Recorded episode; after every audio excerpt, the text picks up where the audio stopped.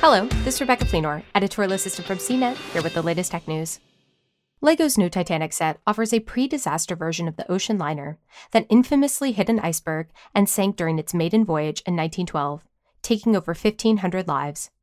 This 9,090 piece set lets you build the ship intact and ready to set out on the LEGO seas of your imagination, where you can wish it a better fate. There's no LEGO iceberg, no LEGO Leonardo DiCaprio, no LEGO Kate Winslet, no floating LEGO door.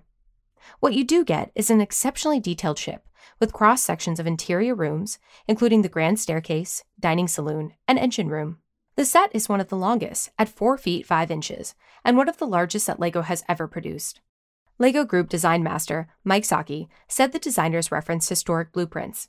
Designing the LEGO Titanic with such a focus on immense detail and scale, but also accuracy, has allowed us to create one of the most challenging building experiences to date, he said Wednesday in a statement.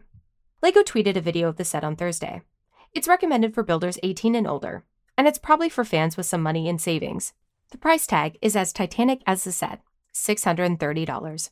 Titanic pre orders start November 1st for its November 8th launch. For more of the latest tech news, visit cnet.com.